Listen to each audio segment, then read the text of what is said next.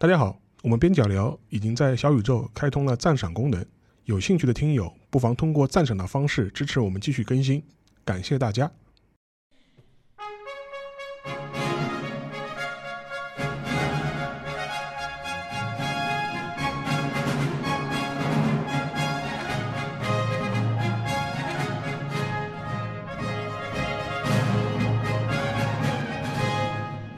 各位听众，大家好，欢迎来到本周的边角聊啊、上一周啊，我们已经请小皮老师跟这个师亮跟大家聊了聊牛顿的比较硬核的话题啊。我们当时是围绕引力这样一个主题开始展开的，就是也是破解了西方历史上两棵树啊，其中一棵啊、就是苹果树的问题的。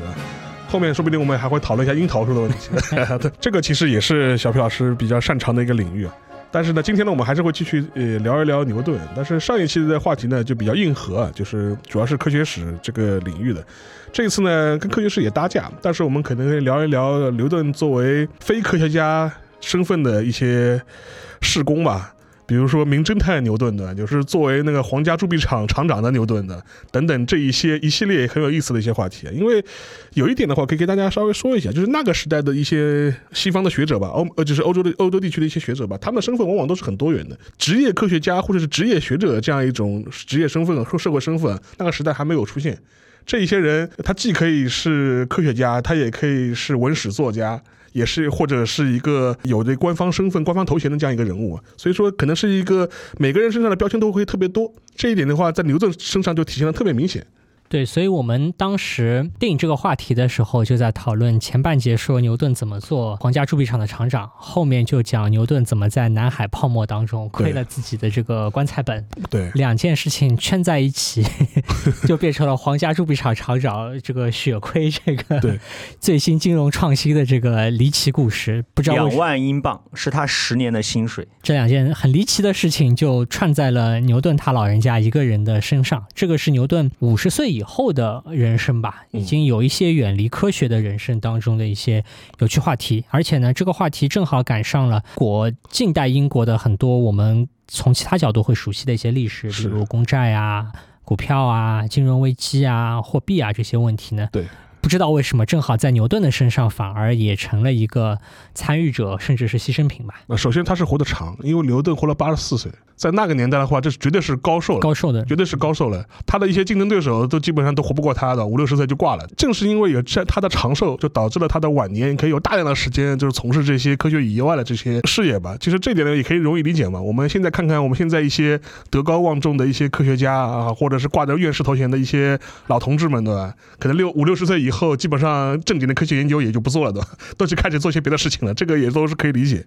对，那个时候就是牛顿去皇家铸币厂呢。其实今天我们看起来觉得有点难以理解啊，因为他当时在剑桥大学是担任卢卡斯讲席教授。嗯，就这个讲席教授的地位有多高呢？我随便举另外一个例子，大家就知道了，就是史蒂芬霍金。生前也是担任这个职位，这应该差不多是英国的科学界的一个最高的殊荣职位，对，是个是个光荣。然后他的年薪也蛮高的，当时牛呃牛顿在卢卡斯教授讲席教授这个位置上的年薪是一百英镑，嗯，而且是提供食宿的。呃，请大家注意啊，牛顿是一辈子没有结婚的，对，他是二十七岁就当了这个卢卡斯讲席教授，所以一个单身的青年拿着这个薪水在剑桥是足以过上体面的生活的。那他为什么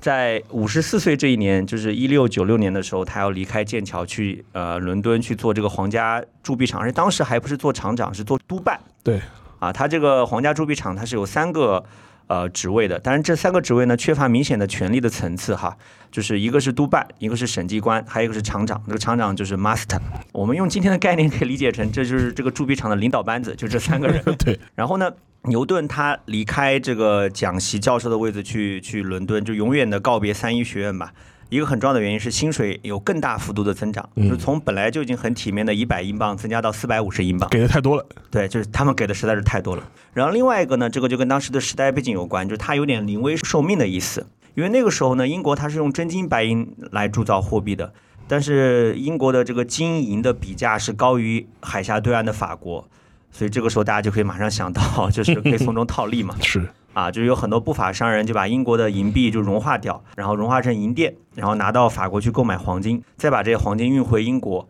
就可以换到更多的银币。现在大家有了很多电子的手段，那有了更多的这种全球金融市场的复杂的变化，对吧？这个的空间就更大了。这就是我们以前玩《大航海时代二》黄金航路的，对对对，那个时候我也也经常走这个航路，对。从从雅典买的美术品卖到伊斯坦布尔，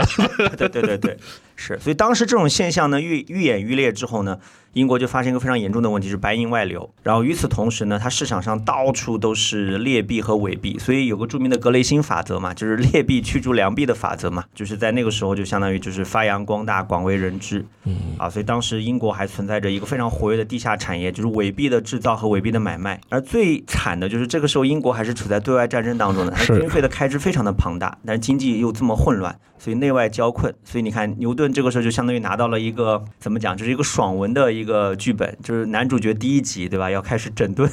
这个英国的这个货币市场的感觉。对，这里可以先插一嘴啊，就是牛顿其实想要摆脱他原来的那个卢卡斯教习，其实有些年头了。托关系，想要给自己谋到一个更好的职责，托了很多人的关系。所以呢，我们现在还能够找到一幅牛顿和洛克的往来，大概的意思就是洛克给牛顿托关系，安排了某个学校的校长，嗯，听上去是个非常不争气的这种男校的校长，然后牛顿就推辞说，嗯，这个岗位我觉得不是很行，对，你们能不能再给我帮忙物色一个更好的一个岗位？所以呢，牛顿他老人家可能想要离开剑桥，去过一个更加舒适或者更加高工资的这个岗位的这个念头呢，也已经不是。一天两天了，一天两天了。那么当然，这个皇家铸币厂的督办这个职位呢，确实是个特别好的职位，因为在此之前，据说所有皇家造币厂，不论是督办也好，厂长也好，反正没一个好东西。因为这个工作，这个工作你一听，大家听了名字就知道是一个油水很很大的，是容易贪污腐败的，很容易贪污腐败的工作。而且不仅是说他的名义上的工资很高，而且这些所谓的领导们还可以从他们收入很多，他们可以从他们造出来的币当中。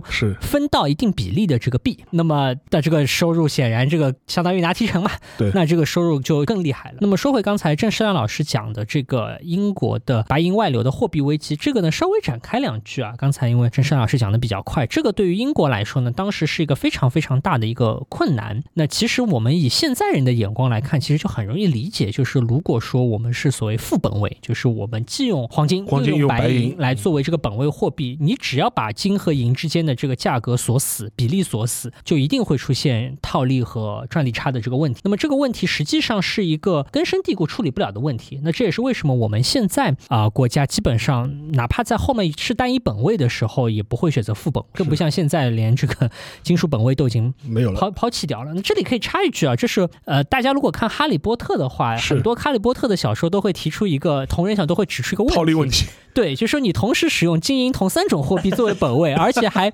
锁死兑换比例，对吧？一个金加龙换多少银稀可？如果有人做套利，你考虑到伦敦金融城本身又是一个搞货币金融的一个重镇，就是说一天之内就可以让全世界、全英国所有的巫师通通破产，这个根本不是问题的。这是不是《哈利波特与理性之道》里面提出来？对，这个最早是《哈利波特与理性之道》里面提出来，就一天打穿。对，一天打穿，让你们所有人都没饭吃。那但是整个这个问题，其实在牛顿的年代，大家还没有一个很深刻的认。知之所以是这样的原因，是因为现在我们讲到外汇的时候，或者讲到黄金的时候，都觉得只是一张纸或者是电脑上的一个数字，都是一些很容易操纵的东西。大家用计算机啊，用网络啊，多少毫秒之内，多少微秒之内就可以完成这个交易。但是在牛顿的年代，实际上所有的交易都是要拿硬币来做的。所以刚才郑山老师讲到格雷欣法则，格雷欣就是一个帮英国在欧洲大陆筹款的人。筹款的方法就和我们不一样，他筹款真的是要。雇很多的马车，搞很多的硬币，而且他说我也收到了多少的英镑，多少的法郎，多少的荷兰盾，多少的德国的货币。每一个货币还有不同的币种，有不同的新旧，每一个新旧之间还有一个价差。他从比方说啊，阿姆斯特丹拿到的一个价价格和他从里昂或者威尼斯拿到的价格之间还会有非常大的价差，因为所有的这个要抹平这个套利的方法是要你真的驾了个马车，扛着这个钱 穿越法国才能够做。做到，所以等到格雷欣跑到英国，他筹钱的时候，他遇到的是无比多、形形色色、物流不齐的真实的物理的物理意义上的实物的货币的时候，他这个处理非常的难。所以说，所有在当时搞这个货币或者碰货币的人都会有个非常大的问题，就是他没办法报账。嗯，他没办法销账，他没办法跟人家解释说我这东西成本是多少，因为他自己也算不清楚，这东西实在是太乱了。是实在是太混乱了。那么这个很混乱，才是当时整个我们所在的金融市场当中的一个啊整体格局啊。我们后面讲到的所有的那些货币的兑换啊，好像搞得很像我们以前读大学，我还旁听过一门货币金融学，什么都不记得了，都是些数字概念。但是当时所有的这些东西都是实物，就是大家得得记得。而在这个实物当中呢，就有一个很现实的问题，就是有伪币、有劣币，也有良币。嗯，英国的问题就是同时有良币、劣币和伪币，对，就非常复杂。非常复杂。良币和劣币是英国在当时的市场当中客观就有的，劣币呢就就是手工。手工匠心打造，每一个币都是老师傅用手锤出来的。嗯那这个币呢就比较的糙，而且很重要的一点就是它很容易呃做的一个造假的方法就是剪边，就是把这个。货币的边给减小一圈，然后把剪出来的边边呢啊融到融到这个黄金或者白银的这就池子里面是就是把货币的边角料啊，对对对对对，裁下来，裁下来。那么，那么，所以说，所谓的良币啊，就是后来所发明的一种做法，就是在货币的边缘做那个锯齿形的这个防伪的这个纹路。纹路对还，要去戳一些特定的这个戳，那这个时候如果这个边再被别人剪裁掉的话呢，就很容易发现。对，那么英国实际上当时在市场上面就既有手工打造的劣币，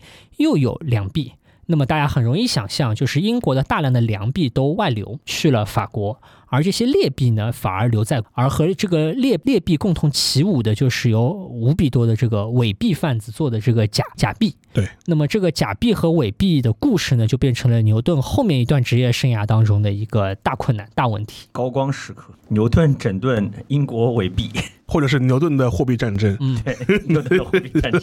那么这个地方呢，咱们顺着讲啊，这里其实有两个不同的话题。我先说，我负责说比较枯燥的话题啊，之后郑世和沙老师可以讲这个名侦探牛顿的这个更刺激的话题 啊。比较枯燥的话题呢是这样的，就是刚才郑世亮老师讲到说英国的这个啊白银外流的问题，所以呢，他们要重新去做这个所谓的大铸币。要把所有历史上的币全部给市面上的留存的币啊，全部收回来，重新熔铸，熔铸完了之后呢，重新投放回市场。在这个大铸币的过程当中呢，就存在着一个很大的争议，因为当时国之所以有白银外流的一个很重要的原因，就是因为它白银价值高嘛，对对吧？卖的贵嘛，所以他们就在讨论说，我们是不是要去做贬值？因为这个大家可以想象啊，这个金银这个东西有一个实物上的价值，也有它的一个面值。那么这个实物价值和面值之间如果出现了反差呢，就会出问题。所以当时英国也有人支持要贬值的。也有人是要支持要维持这个币值的。那么牛顿呢上任的时候呢，刚好就赶上这么一茬。那么他实际上是作为一个社会贤良嗯啊、接受了这个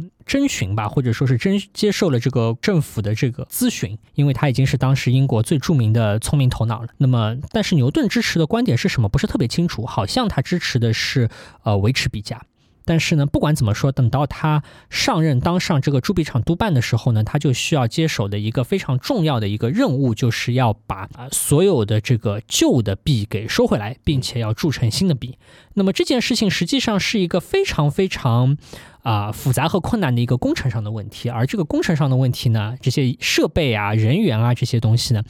刚好不巧，就是牛顿所谓的这个铸币厂督办所负责来做的事情。那么，所以我可以来给大家念一下牛牛顿他老人家当年做这个领导是怎么做的。说在铸币最高峰的时候，一九一六九六年后期到一六九七年的全年，牛顿要指挥大概五百个人和五十匹马来驱动铸巨大的这个闸机。他一共有啊、两每一次来做这个东西的时候呢，需要两台闸机、四个闸机工、十二匹马、两个马夫、三个剪切工、两个压平工、八个分拣工、一个打钉工、三个热烫工和两个标记工来完成一套呃流水线。那么而这个流水线当中呢，还需要就是为了供给这些冲压机呢，还需要一些别的一些辅助上的一些设施来搬运和使用各种各样的仪器。那么牛顿呢进行了这个观察，就发现说，工人如果太勤奋的话呢，这这个很快就会累趴下，不利于这个长期的工作。还有一点呢，就是这个冲压机呢需要有一个工人去翻面。这个时候这个手指实际上是要放到那个机器下面去翻面，又是个很危险的事情。所以呢，牛顿研究了半天，就说要让冲压机的这个锤击稍慢于人的心跳，一分钟冲压五十到五十五下。这种情况下呢，人可以连续工作几个小时，那么这个工作效率就很高。所以呢，牛顿，牛顿他老人家在这个铸币值巅峰期的时候呢，这个差不多一个礼拜可以生产十万英镑的货币，这个数值实际上是大大大大的超越于过往的这个表现的。所以呢，啊，大家后面讲名侦探牛顿啊，现在我们讲的是这个残忍的这个 资本家，资本家或者说残忍的这个工厂主的这个牛顿，搞了一套这个，大家很符合大家直觉对吧？你这个很很精于计算，很精于做定量研究的一个人，能够把把人变成机器的来计算和组织这个生产，组织这个无情的生产，能够让这个啊英镑能够源源不断的从流水线，当然这个流水线都很简陋啊，源源不断的从流水线上面啊进入市场。那么这个呢，也是牛顿这个职业生涯真的是一个高光时刻了。呃，小 P 其实刚刚讲的，我觉得不枯燥，蛮有趣的。因为牛顿这个人呢，就是我觉得他是掌握了一套科学方法论的。所以你看，一个人只要做事情有一套科学的方法论，他搞炼金术研究，搞科学研究都行，搞铸币厂的管理都可以。比如当时牛顿他走马上任之后，而且他走马上任的这个过程非常的诗意啊，有点像我们中国古代的诗人，他买了两头驴子。一头自己沉，一头驮他的行李，就直接从剑桥到伦敦去了。所以这个应该叫走驴上任啊，不是走马上任。他当场调查这个造造币厂的现状，就发现会非常的混乱。什么当时那个担任厂长的这个贵族，什么中饱私囊啊，尸位素餐，还有什么工人这个效率一塌糊涂，对吧？刚刚小皮也讲了，就是牛顿当场整顿这个工人的效率啊。首先就是研究这个造币厂的历史。他是系统性的研究这个造币厂两百多年的历史啊，他跟我们现在很多理工科，呃，学生非常粗暴、非常鄙夷这种文科这个态度完全不一样。他只要呃到这个位置上，就老老实实把以前的这种东西都研究一遍，所有跟造币相关的技术细节、成本核算，他都研究。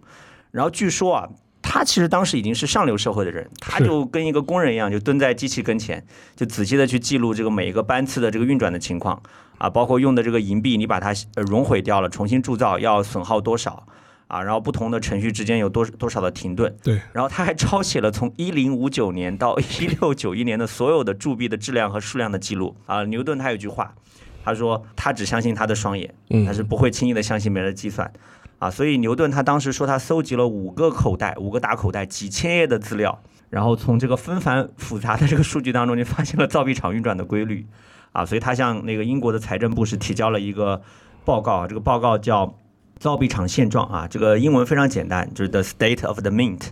对吧？就这么几个简单的单词，但它其实里面对这个造币厂如何改革是提出了一个系统性的方案的啊，就就非常的厉害啊，所以就刚刚小 P 讲到的，就是啊，牛顿他老人家的这个整顿的这个非常技术性的细节啊，据说在牛顿的整顿之下，用了三年的时间。啊，他的英国的经济形势就好转了，啊，说他完成了这个全国的这个银币的重铸，好像是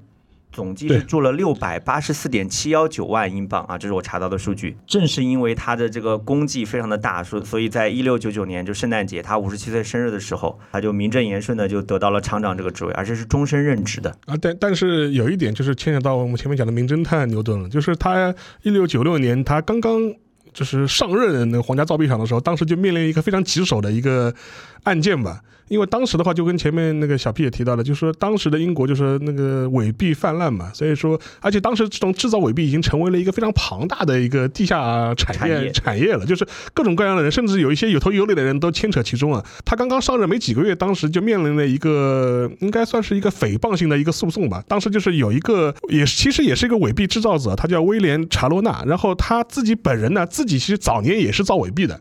但是造了一些伪币之后呢，他觉得造伪币虽然很赚钱，但是发现那告密更赚钱，就是就就后来就变成了一个专门就是这种职业打假人，知道吧？就是他会去让当局举报各种各样的这种徇徇私舞弊啊，或者是造伪币的这种现这种现象，然后获取一些相关的利益，就成为游走于这种黑白两道通吃的这种感觉了。所以当当时他有可能是看牛顿刚刚上任有点气盛的这种感觉吧，也是在牛顿上任的同一年啊，就是也是举报了一把。就说皇家铸币响应各种各样的问题。当然，牛顿去了之后，当然他也发现有各种各样经营上的问题嘛。但是这个屁股决定脑袋嘛，就是说你我就是我，虽然我知道这个造币厂肯肯定存在各种各样的问题啊，或者是一些不足之处啊，但是你来举报我了吧？然后用是一本正经的这种啊呃什么欺瞒国家啊，就是这种这种缺斤短两啊，甚至把一些自家的这种硬模啊，就是私自倒卖啊这种罪行，如果被落实的话是非常严重的。且不说这个位子不保啊，就那个脑袋都就是要搬家。所以说，基于这样一个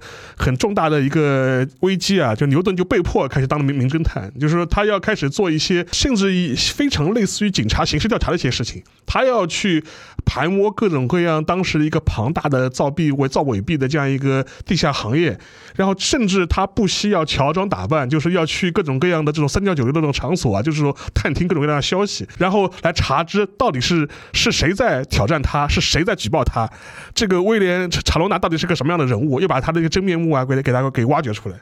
对，这里可以插一嘴，因为铸币厂的这个督办本身，它从官方角度来讲有一个治安官的身份，太平绅士。对，当时英国其实是没有警察的概念的。对对对对那么这个治安官呢，他要负责什么？他要负责的是在伦敦执行国王的法律，指控针对货币的各种犯罪。是那换言之，就是所有你在 伦敦铸假币的这个事情我都，可以管。通通都是牛顿的管辖范围。这个相当于北京市公安局的经济侦查大队大队长。的对经侦大队大队长，对，所以呢，就变成牛顿在呃一方面要指挥大规模的呃货币的重组，另外一方面呢要处理各种各样的犯罪活动，比方说假币。对。对。啊还有就是造币厂，刚才沙老师讲到，造币厂的这个模板弄丢了，那这个 一听就一听就很离谱，很像是那种港片里面片头，对吧？这个造币厂里面有个什么内内鬼把这东西给弄丢了，他们那个造币厂的模板也也也弄丢了。那么所以呢，牛顿的这个日常工作当中，不仅是刚才沙老师讲到的这个呃查罗纳这个人，其实还有相当多的这些啊、伪内鬼。伪币啊、内鬼啊这些事情呢，其实通通都在牛顿他老人家的这个职权范围之内。当然，大多数之可能前任督办未必对这个事情那么上心。如果之前的督办都那么上心，也没有那么多假币横流的事情。对但是呢，这个牛顿呢，好像对这个工作确实是特别有这个执着的热情。所以呢，就变成牛顿要亲自亲自出出马去抓这个啊、假币贩子，是或者说假币的这个铸造者。那么这个怎么抓呢？大概就是最简单的一个方法，就是收买线人，对。收买线人相互举报。然后他就是去这种各种三教九流的这种什么酒馆啊，这种这种乱七八糟的这种地方嘛，就是埋了很多卧底。埋了很多卧底，而且呢，这个卧底这些人全部本身都是本身都是犯罪者。是那么，所以呢，就是你跟牛顿叔叔交代你的这个犯罪行为，如果还能在从轻发落。对，如果还能揪出几个 坏人的话呢，牛顿就可以给你重新发落。对他还要很鼓励，就是这些已经被抓到大牢里的人互相举报揭发。是背靠背互相揭发。对，因为当时说那个监狱的住宿啊，或者这个饮食条件极度的恶劣，对那么这些犯罪分子呢，在监狱里面呢，还还会说各种各样的话，有可能还要在监狱的牢房里面还要互相胁迫，你不能背叛我啊，我们要怎么串口供啊，或者对外吹牛逼啊，说我当年干过多么多么大的这个壮举啊，诸如此类的。所以 牛顿就要收买很多在蹲大牢的这个线人。那这个线人就说：“哎，我昨天听墙角的？听到隔壁房间有个人在那吹牛逼，说他做了什么什么坏事，我现在跟这个牛顿来。”呃，举报一下这个事情，类似的这种事情呢，就变得非常的多，而且呢，牛顿实际上是把这件事情当成他自己的日常工作当中呢非常大的一个事情，所以牛顿就要去就是报账。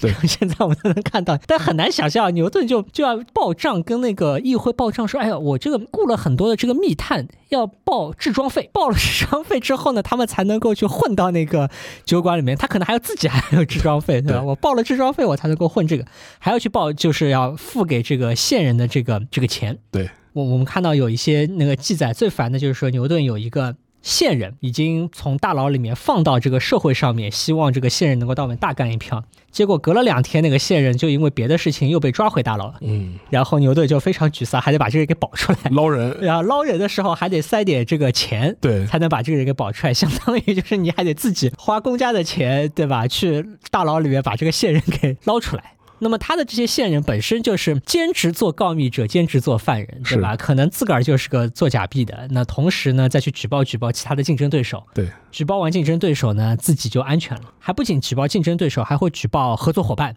对吧？咱们先商量着做这个事情，商量完了之后，再把这个合作伙伴给举报了，让自己脱身逃脱。所以说，整个一个状态的话，你可以想象，就是我们的啊、牛顿就非常暗熟，就是那个 KGB 这套的，就就就就就是基本上让自己的这种线人啊，就遍布伦敦的大街小巷，尤其是他们这个假币的这样一个贩卖的圈子，因为大家都知道这个圈子非常庞大嘛，就是有制造有流通嘛，还有内部的一些人给你提供各样各样的模具啊这种东西，所以说也是通过好几年的时间吧，就是怎么样把这个啊庞杂的网络给理清楚，然后把它给一口气给拔除掉。因为而且他最后的话，实际上面他是起诉了大量的币的这种贩子，就数以百计。对，甚至把其中有一些人就直接推上那个断头台，直接被脑袋被砍了，就是属于这种。当时按照英国的法律，你伪造货币是所谓的那个叛国罪、大逆，因为货币是以国王的名义发布的嘛，你伪造货币嘛就是叛国，就是就是大逆罪。对，说到这个，我倒是可以说一下我的一个本行啊，这个也是我看牛顿那个书才意识到的，就是我们以前学普通法、英国法史的时候，会讲一个很有趣的事情，就是在历史上有一段时间，英国法特别的苛刻，动不动就把人给杀掉，因为特别苛刻呢，就变成陪审团不愿意判人有罪。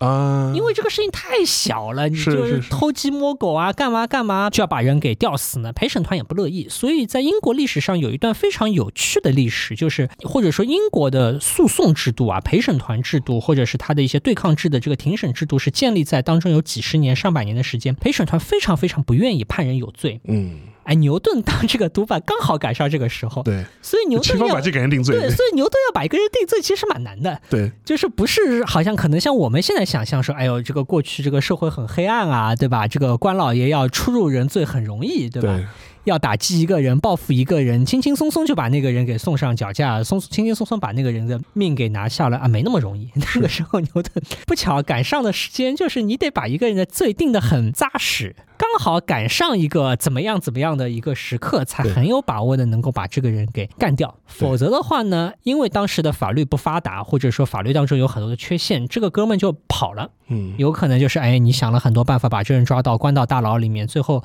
哎轻轻松松给他找了个理由就就无罪释放，或者判了个特别轻的罪，这个人就消失在茫茫人海当中了。而且牛顿，我觉得他有点口嫌体正直。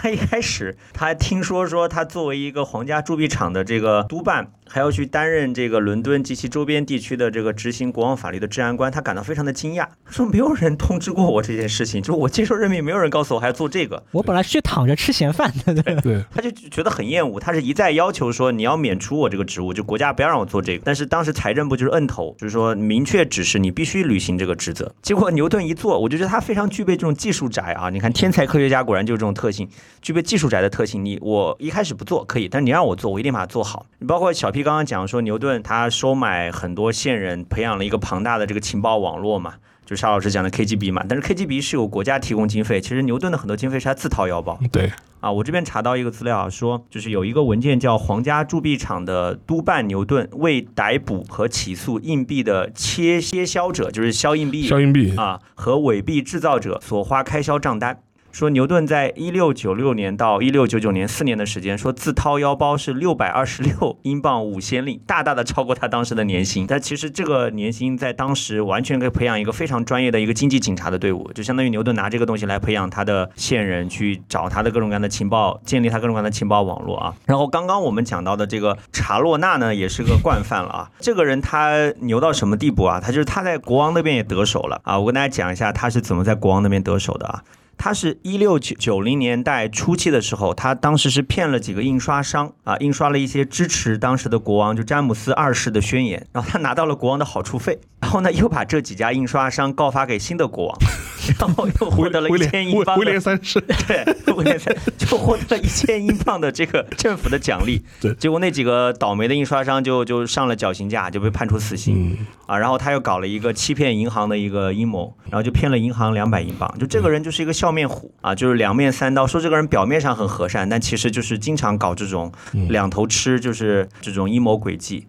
然后牛顿一开始呢是怎么把他摁住的呢？就他一开始其实是想搞牛顿，就牛顿上任不久，他就向牛顿推荐了一个他的同僚，然后他告诉牛顿说，这个人呢是追捕这个造伪币者的合法的合适的人选。但牛顿非常的谨慎，就没有听信他的话，然后对这个人就产生了怀疑。你看这个故事就非常像一个悬疑电影的开头。无事献殷勤，非奸即盗。对对对对对。然后是到一六九七年的时候呢，这个人是想欺骗议会，然后他是把矛头直接指向这个呃造币厂。对他当时他说，他可以在不提高成本的前提下去 去改进这个造币的工作，可以防止这个造伪币。而且说他一旦出任这个造币厂的督办，他就可以很好的落实这个措施。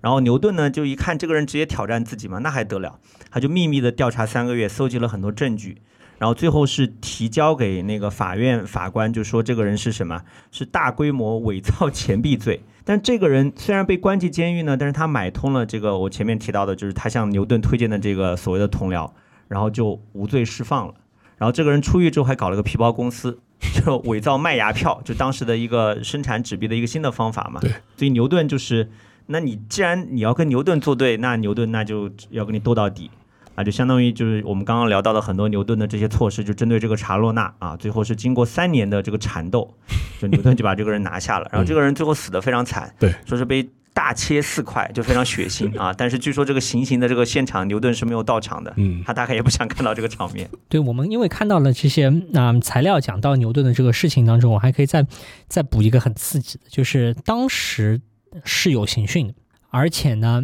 我我我们知道几件事情啊。第一，我们知道当时是有刑讯的。对。第二，我们知道牛顿会去亲自审犯人。对，我们不知道牛顿有没有刑讯，但是呢，就是大家知道牛顿是会跑到大牢里面亲自去提审犯人，而且会长时间的提审犯人，问犯人很多的这个细节。在这个过程当中，也许有刑讯，对，也许有买通那些对啊犯人，也许还要给这些线人们这个提出各种各样的这个要求和指控啊，或者软硬兼施吧，对吧？一手大棒，一手这个胡萝卜的搞。那么那最后呢，这个查罗娜。刚才郑世亮老师还，我觉得啊，这个人的有一个很传奇的经历，郑世亮老师还没有说。就查洛纳，关键是他要把自己包装成一个铸币专家，对，还印了很多小册子，差点就是以一个体面铸币专家的这个名义，官方的就正大光明的给英国官方递条子打报告，嗯，说我是专家，我可以改善，还获得了一些达官贵人的认可，是一个登堂入室的这个。我我觉得这个这哥们搞事情也是比较。比较有开阔的思路的，我觉得他跟牛顿的互斗的故事，就是后来柯南道尔写那个福尔摩斯 和莫里亚蒂教授的这个原型。嗯，对。那么当然这些事情呢，后来没有成功。那么没有成功之后呢，这哥们进过好多次大牢，每次都逃掉了。最后一次 进大牢呢，实在是没有钱了。那么有点穷困潦倒之下，搞一点小买卖、小营生，最后当然都是坏买卖、坏营生啊。最后被抓到大牢之后呢，牛顿就是。刚才郑山老师讲的，想尽一切办法找了十几个不同的证人，证人从这个人第一次做伪证开始，一五一十的啊，不管有的没的的吧，反正就是说了控诉了他十几年来的各种各样的这个伪铸造伪币的这个，一定要弄死他。所以呢，当然这个审判和我们现在审判不一样，因为现在的审判，但希望大家都没有去当被告的时候啊，但是就是被告在上这个被告席之前，其实是知道。他被指控什么罪名的？对，是给你一个辩护的机会，或者还会把证据提前提供的。但是当时的审判没有这个东西。这个被告拎到这个所谓的老贝利法院的时候，你也不知道最后会被起诉什么。可能这个哥们刚看到第一个、第二个这个证人的时候，还不觉得有什么。后来牛顿把这个人的老情人。也找来了，把他的这个当初出卖过的这个什么合作方也找来了。反正不管是谁吧，这个你能找来的人，通通找来。从这个十几年前的陈谷子烂芝麻开始，啊，通通说一说。那么感觉不对了，因为有那么多人在说，导致的结果就是，对于那个被告来说，他都他都没办法否认，因为有很多的罪状，仔细说来未必是对的。人家说，哎，你铸造了这个伪造了一百英镑，我可能只伪造了十英镑。这时候谁关心你是一百还是谁？人家找了那么多的证人，就是从从从你十几年前开始说这个事儿，那么说到最后，那哥们就真的是顶不住了。这个，嗯一看这个架势，而且据说那天老贝利法院那个开庭的法官也是个特别残忍、比较喜欢送人上这个脚架的人，脚架的一个人。那么一来二去呢，那个人可能刚开始还。挺嘴巴挺硬的，还要做做辩护，还要来解释解释自己说了什么，还要来说这个证人有问题啊，这个故意陷害他怎么怎么。等到这么多的证人都上了之后呢，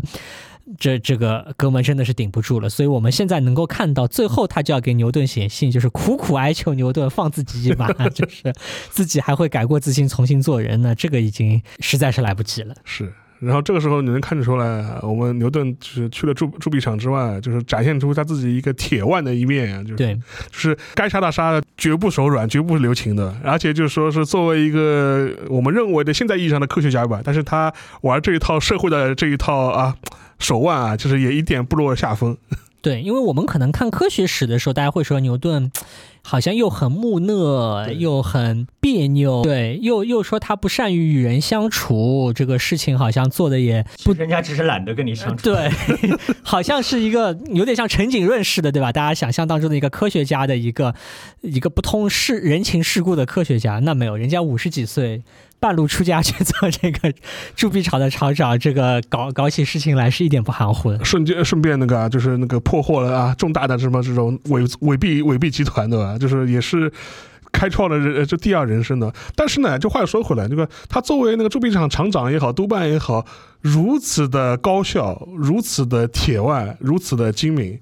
那为什么晚年的时候还是难免就是被割韭菜，或者年老之后的年年老之后还是要被骗的？我觉得这个要首先要从前面开始聊起，就是他当时其实有一种。晚大厦与将倾的感觉，就直接把英国的这个经济的形势，这个这个货币的形势把它扭转回来。后来是做了那个皇家那个造币厂的终身厂长，对，年薪非常高，两千英镑。然后那个安娜女王登基之后呢，当时牛顿还挺有心机的，还给女王的这个加冕典礼生产了金质和银质的纪念章。嗯，啊，那我们之前讲说他养线人、养情报网络是自己掏腰包，他这一次当然不自己掏腰包，对，他是先后两次向那个财政部要求拨款，而且提交的账单都是非常精确的啊。所以他的传记里面有一句话，我这边要引用一下：当需要的时候，牛顿知道怎样和常人一样。这说明他老人家还是很食人间烟火的啊。所以你看，他这个时候他什么都有了，对吧？社会地位有了，经济地位有了，政治地位有了。就就日子就过得很逍遥嘛。我觉得这个时候他可能他的那根弦儿就绷得没有那么紧，嗯，而且更加关键的是，他在南海公司的股票的前期的投资是获利很多的，大量的获。他还抛了一部分，赚了点小钱，后来在高点又冲进去。就是 这个故事听很熟悉吧？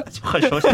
你想一个人什么都有了，而且他投资前半段又是赚的，所以这个时候他就不知不觉的就成为了那一颗被割的韭菜。但当然，这个故事我们可以从头还原一下，我们可以从南海公司是个什么公司开始聊起。我觉得这块小 P 可以先讲讲。对，我们先讲。南海公司啊，南海公司这个故事呢，还有一点点的前情。这个前情是我们看很多不同的专业的书会不一样的。我们如果看牛顿的传记或者看南海公司的传记当中呢，会强调一个前情，就是英国欠了很多的外债。因为欠了很多的外债，就需要通过一些方法把这个外债给消除掉。那么这个消除掉的方法，就是他们成立了一个叫做南海公司的一个持牌主体吧，用我们现在的话 说，是一个持牌主体。这个持牌主体做的事情是什么呢？就是把英国当时的一开始啊，最早做的事情，就是把英国当时很多发在外面的。零零碎碎、拉拉杂杂的债券，通通归拢回来。那个债券有期限长的，有期限短的，有些是比较标准的债券，还有很多是什么彩票啊。我们刚才讲到，呃，查罗纳人生当中最后一幕是因为这个伪造了麦芽券，麦芽券也是一种彩票，是啊，或者各种形形色色、拉拉稀稀的一些债权呢，全部归拢起来。本来这些债权相当于就是国家欠了啊普通人的钱嘛，那么他现在呢搞了这个持牌主体呢，就说好，现在。所有你们个人持有的这些零碎的债权，通通转化为南海公司股票。对，转化成南海公司股票之后呢，你们这些普通的债权人就变成这公司股东。南海公司手里面拿到了那么多的债权之后呢，或债务之后呢，就变成统一是英国政府欠了南海公司这么多的国债，英国政府呢按照一个年息百分之多少呢来负债。那么这个安排或者说这个债权转换的安排呢，如果大家看的是一些财政史啊，近代财政史的时候，会发现这是个非常非常典型的情况，因为在欧洲的近代，全世界所有的欧洲，应该说欧洲所有的国家都欠了大量的外债，因为打仗变得好贵。对，都会欠了很多的外债，于是就要破产。为了避免破产，就要做很多的债务重整。比较好的公司是做债务重整，长短债变长债，对吧？高息的债变成低息的债，啊，乱的债变成整齐的债，这就是我们看到的南海公司做的事情。比较烂的政府，他们可以直接破产摆烂，比方说西班牙，对吧？那么，所以呢，这个大背景是所有的国家其实都会欠很多的债，而英国在这个故事当中其实已经是表现比较好的朋友了。啊，是英国欠的这个国债的这个利率总体上已经比法国低了，比德国很多的这种小邦国或者西班牙更低。但是这个优等生呢，以现在标准看还是很烂的。那他们要把他们那些债呢，全部归拢到这个叫南海公司去。那么作为一个持牌公司吧，或者更像是我们现在讲来有点像是个资产管理公司，为为国家解决困难的这个资产管理公司呢的代价就是说，你们可以去开发南美洲，有一些奴隶贸易啊，有一些什么金矿啊，这些有的没的的东西呢，可以作为一个国家给的一个特许经营的置换，来作为这个公司给这些股东发息，因为你给普通的这个分散的这个国债持有人置换股票，你也得给这个股票的持有人发股息嘛。对，那你凭啥发？股息呢？那就是说，我们有业务，我们做的是一个专营的一个南美洲的专卖业务。那么基本上是讲了这么一个故事。这个故事其实和大家可能很多人的直觉不一样。南海公司实际上是有过十年左右的正常经营的时光的，不是说这个公司人家是个正经公司，对，不是第一天它就是个皮包公司啊。这个公司设立之后，其实头几年是正常运转的，也接纳了很多英国的债务，也给大家正常发息，也正常做它的这个南美洲开发的小买卖。但是这个买卖其实不太顺利。大家以为黑人贸易是一个一本万利的暴利买卖，只要我有了国家的许可，我就能做。其实不是的，这个事情还是个技术活，你不会做就是做不来。这个南海公司其实做南美洲的开发做的并不很顺利，但是呢，在这个并不很顺利的时候呢，英国的这个债啊倒是越欠越多。于是呢，他们就达成了一个更加宏伟的大目标。本来可能只是把什么几千英镑、几万英镑的外债通过南海公司来归结，那他们后来呢就搞了一个。超级无敌大计划，这个超级无敌大计划是把英国所有的公债三千一百万镑，嗯，通通找个资产管理公司给消化掉。那么当时就有两个处理这件事情的竞争者，一个是南海公司，一个是英格兰银行，大家竞价在这个英国议会。要议会表决的，在议会呢表决决定说，到底是谁有资格来承销或者消化这一大批的国债？那最后的结果就是南海公司获得胜利。于是呢，南海公司就开始对外发出消息说：“哎，我们正常经营十年，对吧？这个事情干得也很好，也得到国家的认可。现在呢，我们干一票大的，我们要消化英国的三千一百万镑的这个债务。那么这个消化的方法大体上啊。”我我只说个大概啊，大体上就是说，如果说有一个国债，这个国债是折现，因为这个国债是长期的，它按照长期和短期那个折现折到了当前。比方说，我举个例子，这个国债是要付十七年息，它现在全部付到付十七年息，现在呢折到当年，说这个国债呢值一百英镑，嗯，那现在就是哎，我把这个一百英镑的这个国债收购下来之后呢，我就给这个一百英镑的这个债券呢。对等的发一百英镑的股票，一比一的发股票。那么这个一百英镑的啊股票发了之后呢，我就用这个方法把这个债给消化掉了。但是这里就有一个很微妙的问题，就是它是按照票面价值去折换债券的，但是实际上这个股票的价值是会变高的。对，所以呢，这个一来二去呢，其实这件事情，如果我们站在一个比较理智的角度来看呢。这个账可能是算得过来的。我看了有一些说法说这个从头到尾就是个骗局，也有些人说就是按照一些很很精妙的一些金融或者财经方面的计算呢，说这个这个经济账应该是算得过来。就是我们有个发达的证券市场，发达的这个债券市场呢，这个经济账是算得平的。但是不管怎么说吧，就是他现在讲了这么一个一通故事，最后呢就变成说南海公司要增资，因为南海公司要消化这么庞大的英国国债。而且呢，这个增资呢是向公众来认筹的，嗯，于是这个消息就激起了全英国人民的兴趣。这个全英国的人民就觉得好像这笔生意是一个好生意。当这个转换还没有开始的时候，南海公司股票已经开始往上涨。那么一旦开始涨，加上一个那么复杂的故事，因为我刚才讲了这个国债转换的故事，我相信肯定没有人听得懂。因为我自己看这个故事也看了好多遍才看懂。我我我敢打保票，我这样这边讲完，煞有介事讲完，其实没有人算得明白这当中到底坑在哪儿。但是呢，你乍一听这个公司现在跟你讲它有那么大的一个大事业，再加上说，哎，南海公司现在要有认股的机会，这个股票已经在涨了。举个例子，相当于四月一号的时候，这个转换才开始，我三月二十八号这个一百英镑票面价值的这个股。票已经涨到三百英镑了，那可不得了！大家都觉得这件事情好像是个发财致富的好机会，而且你是眼睛一看着这个价格开始往上涨，于是呢，所有人就开始往这个市场里面冲。在这个市场里面冲的时候呢，还有几个很明显大家都知道的事情，比方说你可以加杠杆，你去认购这个股票的时候不用全额付。你只要付百分之多少的这个价款，你就可以认购这个股票了，剩下的钱分期付。那当然，如果我能转手就无所谓，分期不分期啦。还比方说，南海公司的这些高管是可以把自己的股票质押完了之后去借钱的，借完钱再买公司股票。那这些都是我们现在很很熟悉的很熟悉的金融市场的套路。那当时英国其实所谓的证券交易市场拢共也没成立多少年，这么庞大的资金体量，这么庞大的这个债券市场，加上这么多花里胡哨的这个东西一搞呢，那么南海这个泡沫或者说这个价格呢，就以一个火箭般的速度就窜上去了。那么窜上去的结果就是英国至少是伦敦吧，大街小巷所有的人都在讨论说，哎，南海公司这个股票很好的，你买了吧？你买了吧？我买了吧？说当。时是迪福吧，迪福是个非常讨厌讨厌公债的人。迪福就绘声绘色的描述的场景，说他什么礼拜天去参加礼拜，就听到那个礼拜的时候，旁边有两个来参加礼拜的中年绅士在那边暗搓搓的那边说：“哎，你买了吧？你买了吧？你多少钱买的？买了多少？” 这种这种大家可以想象到的这种中老年男性在这个证券交易所里面的这种散户嘴脸，那么导致的结果就是伦敦的男女老少啊，上至社会贤达，下至。普通百姓全都冲入了这个市场当中，那么南海公司股票呢，也就一飞冲天了。这个我会跟大家具体的讲几个数字啊，大家感受一下这个氛围。一七一九年的时候，那个时候牛顿已经七十七岁高龄，他入市了。那个时候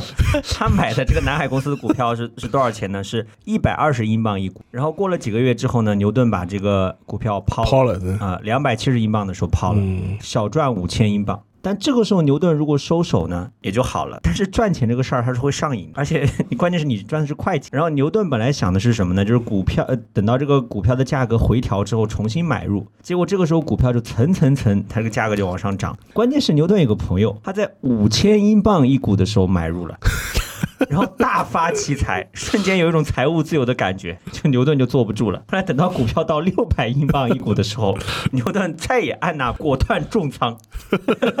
对，这个时候他他对自己的止盈点设的蛮微妙的，就是一千两百英镑一股。他这个他第一次买嘛，一百二十英镑翻倍嘛，他想这一次再入市，再翻个倍，再翻个倍我就走。嗯，没 没想到接下来就狂亏，就就非常的好笑，就整个的过程就像极了我们所熟悉的 A 股当中的那一株株。绿油油的韭菜，就这种感觉。我觉得，我不知道老胡有没有了解过这个故事啊？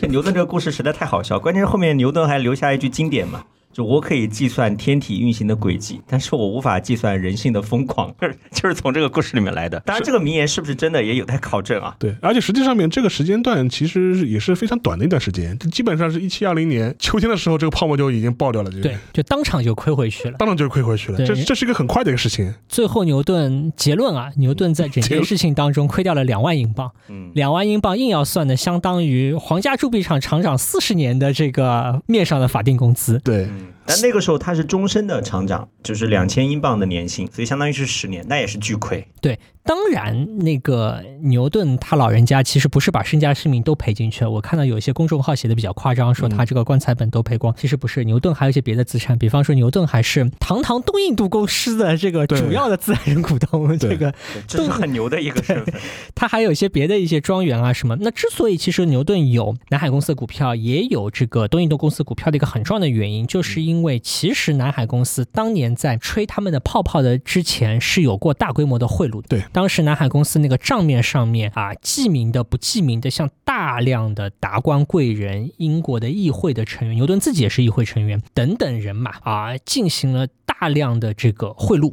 有很多可能都是不记名的，就是说是个幽灵账本，上面写满了 英国的这个名人的名字，但是你也不知道具体有多少。对。那么所以呢，这些啊行贿本身是呃南海公司整个这个故事能够往前走的一个很重要的因素，因为刚才也讲了啊，他们这个认购整个呃国债的这个安排是要在议会讨论通过的，并且呢，他们整个这个吹牛逼的过程当中一路往上走，也是需要有很多的这个贵人保驾护航的。所以呢，他其实也是给了很。多这些贵人这些股票，但是呢，很遗憾的就是最后这个东西就通通的亏光了。然后还可以跟大家提供一个比较有现实参考意义的一个数字啊，就是嗯，牛顿巨亏的那一年呢，其实那个时候英国是推行金本位的，他那时候金本位的话应该是三英镑可以兑一盎司的这个黄金啊。顺便说一句，这个比值据说也是牛顿他老人家亲自定的，这个也是一个很牛的这样一个牛顿的历史的功绩。那如果我们不考虑通货膨胀的话啊，我们来稍微算一算啊，当年的两万英镑差不多现在价值应该是五六千万人民币了，嗯，就是很厉害的一个数字，在当时是足以让普通人衣食无忧的一个呃数字。结果牛顿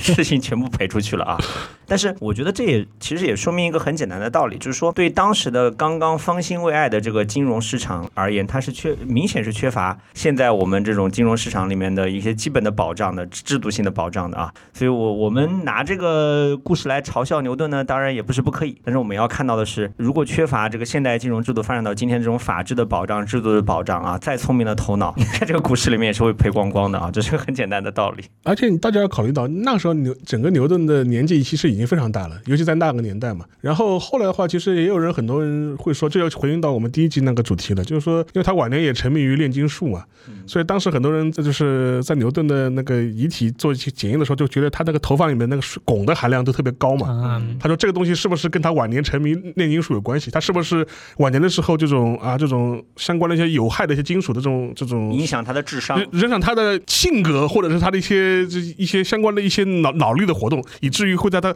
晚年会做出一些非常怪异或者是不合常理的一些举动了。就是啊，对我看到过这种说法，就是说他对炼金术的这种长期的痴迷，最终影响到对他的认知能力产生影响。对，因为重金属这个东西是会伤害人的认知的啊，伤害人的这种这种基本的这种判断力。但是我觉得，呃，这里面还有一个点，我们前面没聊，也可以聊一下。其实当时牛顿从呃剑桥离开，去到皇家造币厂，他那个时候已经经历了一次重大的精神危机。对，啊，这精神危机其实是多方面的，一个是当时有一场大火啊，把他呃当时其实已经做了很多的这种炼金术的这种文献研究烧毁了，他的当时那个炼金术的实验室也烧掉了。然后，然后包括他当时还有一些这方面的科学方面的纷争什么，其实也有研究者讲说，那个时候牛牛顿的这个神智就已经不太正常了。我就看到有个说法说，那个时候呃牛顿就已经陷入了疯狂，但是非常奇迹的是，过了一段时间之后，他这个疯狂又好转，这从此就是非常健康的、理智的活了下去啊。所以我在想，是不是到他晚年的时候，他在从事投资活动的时候，他可能早年的这种精神层面的不稳定或者不健康重新爆发，我也不知道。对，这里呢还有一个维度可以呃提供给大家，这个是一般大家看牛顿史的时候未见得会注意到的，就是实际上面英国在这个时候正好是早期金融各种各样金融产品刚刚方兴未艾的时候。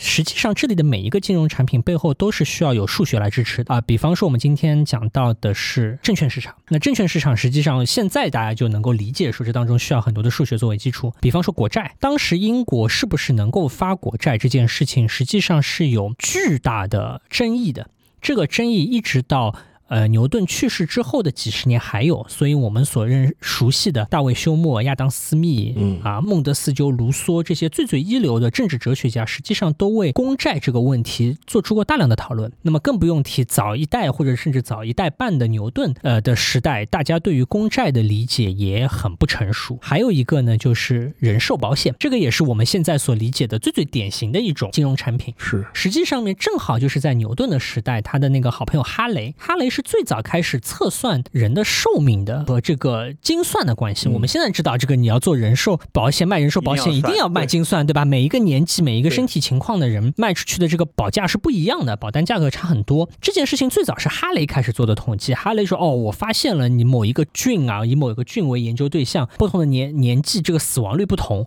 那我在卖这个保险的时候，需要结合这个死亡率来进行考虑。这个对我们现在来讲，好像是中学生都能理解的常识，但是在当时的时代。”实际上也是一个啊非常方兴未艾的事情。是。那么包括我们刚才讲到的这个呃货币的问题，呃，我们回到一开始讲的这个话题啊，这个英国的白银大量的流出，实际上是一个我们现在看来是个货币金融领域一个很基础的问题，因为你的副本位置导致的一个套利。但是对于当时的人来讲，对于金银货币的本质是什么？当时连纸币都还没有。嗯。对于这个货货币的票面价值和这个。内在价值之间的关联，包括说我怎么解决啊外汇流出，我应该贬值还是升值，这些东西的讨论都是处在一个非常早期的阶段。这些早期的阶段呢，我我上一下价值啊，我先上价值。